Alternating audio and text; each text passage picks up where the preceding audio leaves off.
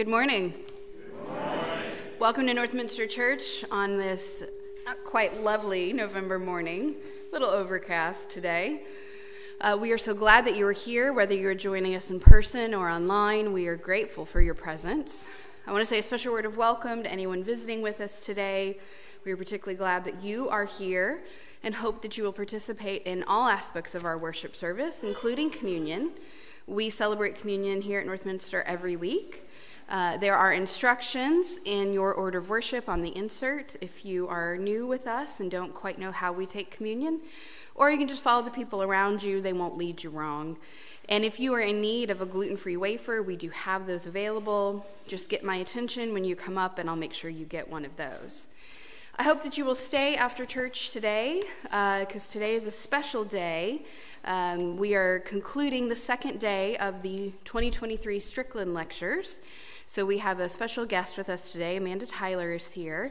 Uh, I'll tell you more about Amanda in just a minute, but I also want to recognize we are joined by several members of the Strickland family. Mary Strickland McCamlish is here and brought in something wonderful looking with marshmallows on it for lunch.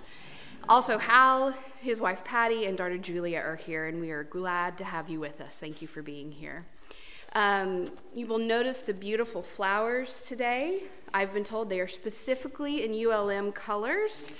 Um, and Mary, those were those were your yes, it was by the family. Um, it's our tradition, of course, that people take flowers at the end of the service to brighten your day or someone else's. Please do give the family the first opportunity to get what they would like. If it's okay, whatever you don't take, the rest of the congregation will. Um, and just make sure they get first dibs at those flowers if you would. You will also notice uh, in your order of worship that we are having lunch today to continue our celebration of the lectures. Uh, that is open for everyone. Even if you didn't bring anything, we have so much food. Please stay and help it be eaten. Uh, you noticed the table when you came in. We will start lunch as soon as worship is over. And then tonight at 6 p.m., we have a business meeting. This one is important as we will be voting on three new coordinating council members. Uh, there will be no potluck dinner because we're having lunch together. And then next week, on the 19th at 6 p.m., is our agape meal, which is a Thanksgiving meal in which we gather together and give thanks. Uh, if you have not signed up for that, please do that today. We have got to get the numbers to the caterer so they know how much food to make for us. So please make sure you do that today. But I want to introduce you to Amanda Tyler, our special guest. Amanda Tyler is the executive director of the Baptist Joint Committee and has been executive director since 2017. Uh, the BJC is the leading organ, and she leads an organization um, that upholds the historic Baptist principles of religious liberty, defending the free exercise of religion and protecting against its establishment by the government. She is the lead organizer of the BJC's Christians Against Christian Nationalism campaign and co host of the BJC's Respecting Religions podcast. Amanda uh, is a constitutional law, her law analysis and advocacy for faith and freedom for all have been featured by major news outlets, including the New York Times, the Washington Post, CBS News, ABC News, CNN, and MSNBC. Religion News Service named Amanda one of 2022's rising stars in religion, and she regularly preaches in Baptist churches, speaks at denominational gatherings, and leads sessions on college campuses and with community groups of all sizes. Amanda is a member of the Texas and U.S. Supreme Court Bar and has experience working in Congress, in the private legal practice, and served as a law clerk for a federal judge. She graduated from the Edmund A. Walsh School of Foreign Service at Georgetown University with a bachelor's degree in foreign service, magna cum laude, and received her law degree with honors from the University of Texas Law School. In 2019, the school named her their outstanding young alumna. She now lives in Dallas with her husband Robert and their son, and she is a Texas girl, so you know she's good people. now, uh, you will have the chance to Welcome, Amanda, if you've not met her already after the service. She will be preaching today, so I hope you are looking forward to that. But now, with all of that said, with all of our announcements made, I'd like to ask you to take a deep breath. And I ask this of you, we do this here every week. We take this deep breath because as a society, we're not very good at slowing down. We are constantly stimulated by all sorts of things, including the computers in our pockets. And we don't always take the time to recognize the special moments that we have together. So take that deep breath, breathe from your diaphragm, from your belly, like a musician. And as you breathe in, breathe in the joy of this good place. Breathe in the love of being surrounded by people who accept you just as you are. As you breathe out, breathe out your to do list. Breathe out your distractions as best you can. Breathe out anything that would keep you from being able to celebrate this time that we have together. Breathe in one more time. Know that you are loved by God as you are. And then, if you would, please join me in our call to worship, which is printed on the front of your order of worship. Let us speak of mercy and justice. Let us follow the ways of mercy and justice, for they are the ways of peace and community.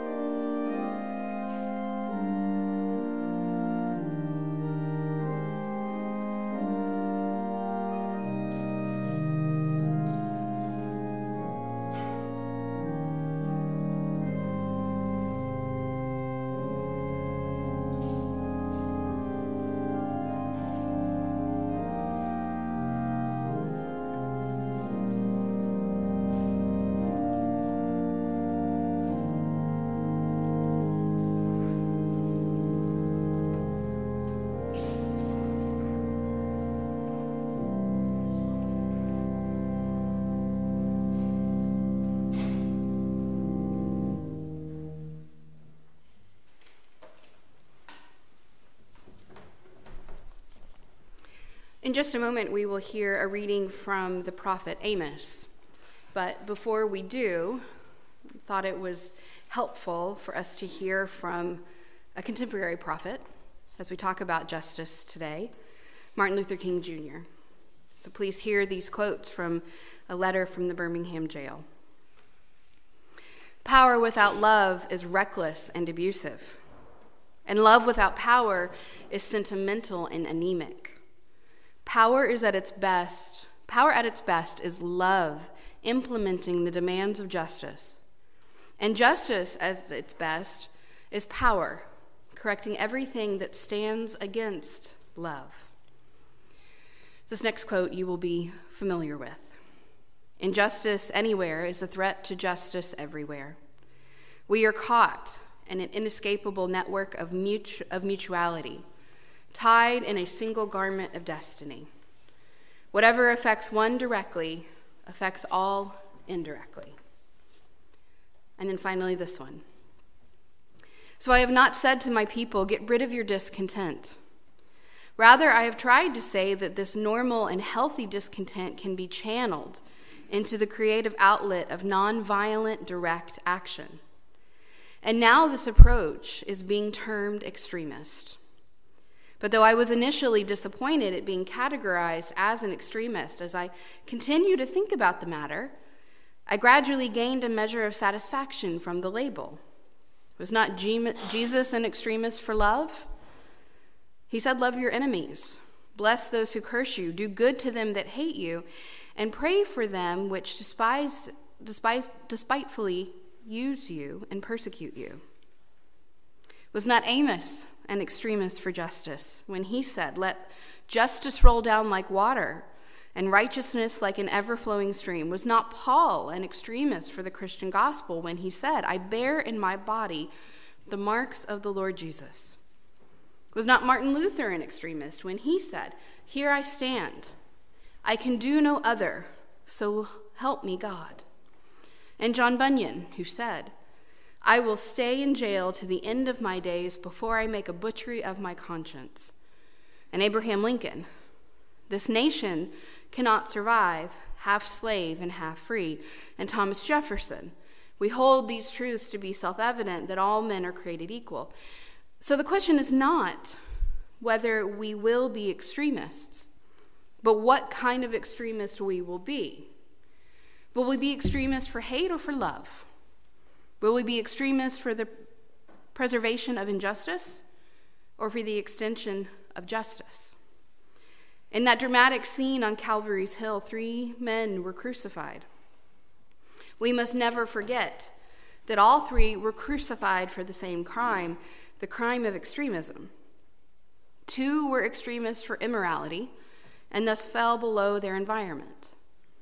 The other, Jesus Christ, was an extremist for love, truth, and goodness, and thereby rose above his environment. Perhaps for the South, the nation, and the world, we are in dire need of creative extremists. And now, if you would, please pray with me. God of love and justice and freedom, you are personally invested in your creation, and we give you thanks for your attention and care. We are grateful that you not only take notice of us, but that you come to be with us, close by and interested in how we live. We remember today those who feel alone as if no one cares, and pray that your presence would be made known to them. We pray for all those who think no one is paying attention, and so it doesn't matter what they do or how they feel or whether they're here. We ask that you would be visible and your love so obvious that they can't help but notice and know that they are beloved, wanted, and that they belong. We remember today all those people who don't have the luxury of Sabbath, who labor for others' profit, who have no choice but to keep working or to go hungry, who long for a day off but can't make ends meet. May your abundance be a reality so that all people can experience the freedom of your kingdom. We remember today those who have been victims of others' greed, who have lost lives livelihoods, family, or friends to violence or jealousy, and those who are unlucky enough to be at the bottom of the pile when the system is rigged against them. May your justice turn the world upside down and bring hope to those in despair and a future to those who see no way forward. We remember today those who are caught in the ways of this world, who can't imagine anything other than the way we've always done it, and who want to believe that with you all things are possible, but just don't see it. Reveal yourself in your kingdom of justice and peace, your way of life that overcomes death, your truth that changes everything. And remind us again and again of our part in your story Teach us to love you with our whole heart, mind, and strength, and to live as if your kingdom has come on earth as it is in heaven. We ask these things and all things in the name of your Son, Jesus Christ our Lord. Amen.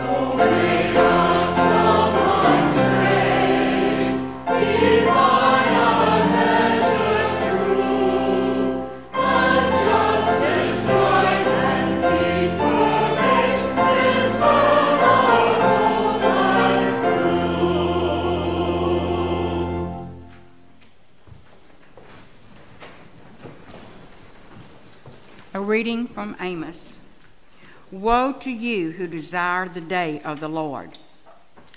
Why do you want the day of the Lord? It is darkness, not light, as if someone fled from a lion and was met by a bear, or went into the house and rested a hand against the wall and was bitten by a snake.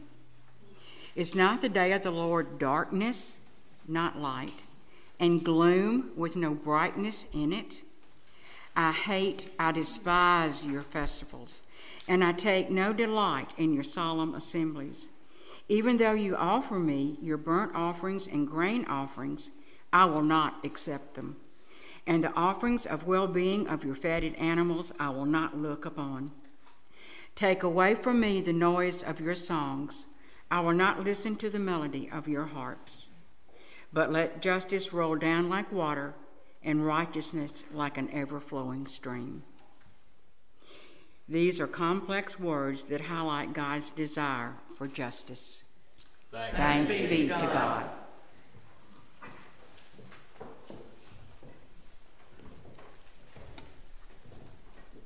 Well, may the words of my mouth and the meditations of all of our hearts be pleasing to you, O God, our rock and our Redeemer. Well, as Jillian said, we have two texts to orient our thinking and reflection this morning one from the prophetic writings of our Holy Scripture in the Hebrew Bible, and one from a modern day prophet with a clarion call for justice. Our lectionary section this morning comes from the book of Amos. But before we get to our text, a little context is always helpful. This short book consists of nine chapters and is largely a collection of the speeches and pronouncements of Amos, a herdsman and a dresser of sycamore trees from the countryside south of Bethlehem. Now, a quick aside I will confess to you all that I had no idea what a dresser of sycamore trees meant, so I looked it up. Thank you, Google. It's an agricultural term for the process of pruning the thin stalks of the fig mulberry tree in order to help ripen the fruit more quickly and keep them from being destroyed by insects. So now you know too. In other words, Amos was a layperson, not a priest who was called by the Lord to prophesy to the people of Israel and Judah. Amos, the book tells us, prophesied during the reigns of King Uzziah of Judah and King Jeroboam of Israel, probably around the year 760 BCE. Now, these were relatively peaceful times for Israel, but also a time of great inequality, with the few rich getting much richer at the expense of the many poor. Old Testament scholar Gene Tucker describes the book this way The message of Amos is direct and uncompromising.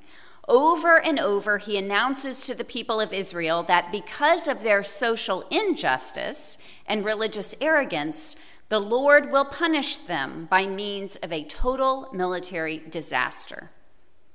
Well, our passage today comes from the middle of the book, from the fifth chapter, starting in verse 18. And it starts with a word of lament and grief. Alas, Amos grieves for the people who are facing this disaster. Be careful what you wish for, he says.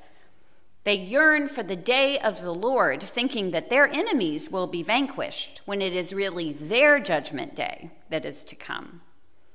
And then Amos, speaking for the Lord, does not mince his words. The Lord says through Amos, I hate, I despise your festivals, and I take no delight in your solemn assemblies. Even though you offer me burnt offerings and grain offerings, I will not accept them. And the offerings of well being of your fatted animals, I will not even look upon them. Take away from me the noise of your songs, I will not listen to the melody of your harps. Amos, this herdsman, this farmer, is speaking directly to the religious establishment on behalf of God, saying, I want no part of this. Stop with the performative worship and tributes. So, what does God want instead? But let justice roll down like waters and righteousness like an ever flowing stream. This beautiful poetic verse is the crescendo of this passage. Justice and righteousness are familiar words and themes throughout the Hebrew scriptures. But Amos draws the readers' and listeners' attention to this verse in a new, surprising, and very effective way. Hebrew scholar Ronald Hyman notes that justice and righteousness are paired more than 40 times in the Hebrew scriptures. So these words were very familiar to Amos's listener. Dr. Hyman describes the verse this way quote, Amos 5:24 elevates the concept of social justice and the actions embodying that concept to primacy in the lives of believers in the Lord, with whom the Hebrews have a traditional covenant dating back to Abraham. Abraham is I'm sorry, Amos is not a radical. On the contrary, in his prophecies, he is part of his people's traditions. End quote. In other words, Amos is speaking words and themes that they recognize but have neglected in favor of their privilege and their comfort. The entire book of Amos, and this passage in particular, were very influential in the public ministry and advocacy of the Reverend Dr. Martin Luther King Jr.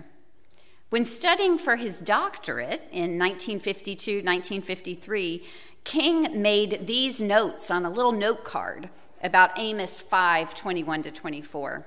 He wrote, This passage might be called the key passage of the entire book. It reveals the deep ethical nature of God. God is a God that demands justice rather than sacrifice, righteousness rather than ritual. The most elaborate worship is but an insult to God when offered by those who have no mind to conform to God's ethical demands. Certainly, this is one of the most noble ideas ever uttered by the human mind. King goes on in his writing one may raise the question as to whether Amos was against all ritual and sacrifice, i.e., worship. I think not. It seems to me that Amos's concern is the ever present tendency to make ritual and sacrifice a substitute for ethical living. Unless a man's heart is right, Amos seems to be saying, the external forms of worship mean nothing. God is a God that demands justice and sacrifice can never be a substitute for it. Who can disagree with such a notion? End quote. Well, 10 years after his studies and after these writings where King reflected on Amos, the text remained a pivotal one for King. And he included it, as we heard, in his letter from the Birmingham jail. Well, I believe that this letter should be required reading in every civics classroom in this country. But I didn't read it as a high school student or even as a college student. I read first read this whole letter as a first year attorney when a partner in the Dallas law firm where I worked circulated it by email in the firm on Martin Luther King Day, as was his custom. And I'm grateful for that mentor and friend who introduced me to this majestic, patriotic, and challenging text. In a new biography titled King, A Life, Writer Jonathan Eig describes how King is a that this letter from King is a response to a statement issued by eight white clergymen in Birmingham that had been published in the Birmingham paper on the day after King's arrest. The white clergymen called on black citizens to, quote, withdraw support from these demonstrations and instead unite locally in working peacefully for a better Birmingham. The ministers went on to write We recognize the natural impatience of people who feel their hopes are slow in being realized, but we are convinced that these demonstrations are unwise and untimely. Well, King read this statement from solitary confinement in the Birmingham jail after his arrest on Good Friday, 1963, for leading a nonviolent protest march as part of uh, the larger Birmingham civil rights campaign. Wrote, writes, the clergymen considered their message a plea for cooperation, moderation, and reason. But King, who read the statement under the weak glare of his jail cell's light bulb, became disturbed. Eig goes on. As King's mind spun, he set to work. He wrote on the margins of the newspaper, and when he ran out of room in the newspaper margins, he scribbled on napkins and toilet paper. Sometimes he used the paper in which his sandwiches had been wrapped.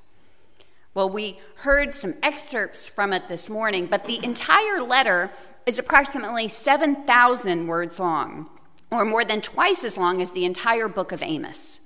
To give you an idea of its length, if I were to read the entire letter this morning instead of preaching this sermon, we would be here for 50 minutes.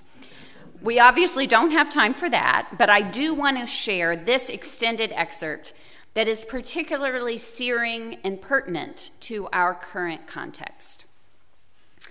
King writes, I must honestly reiterate that I have been disappointed with the church.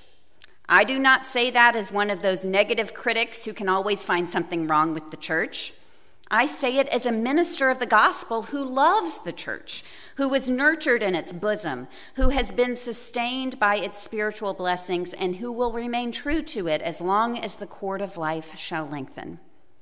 I had this strange feeling when I was suddenly catapulted into the leadership of the bus protest in Montgomery several years ago that we would have the support of the white church I felt that the white ministers, priests, and rabbis of the South would be some of our strongest allies.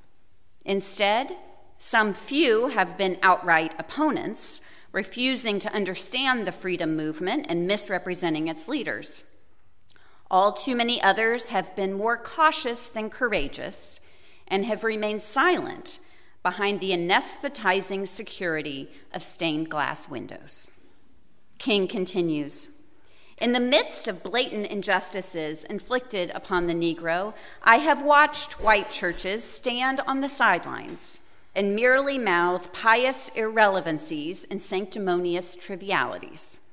In the midst of a mighty struggle to rid our nation of racial and economic injustice, I have heard so many ministers say, those are social issues which the gospel has nothing to say about.